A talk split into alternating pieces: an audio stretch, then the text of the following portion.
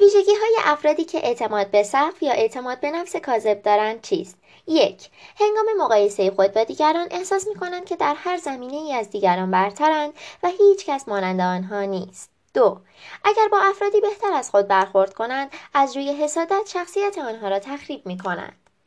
سه انتقاد پذیر نیستند اگر کسی از آنها انتقاد کند و تواناییشان را زیر سوال ببرد می‌گویند که او حسود است چهار این افراد برای به دست آوردن اعتبار از ابزار بیرونی مانند پول، مقام اجتماعی، تحصیلات عالیه، زیبایی ظاهری، نژاد و غیره استفاده می کنند.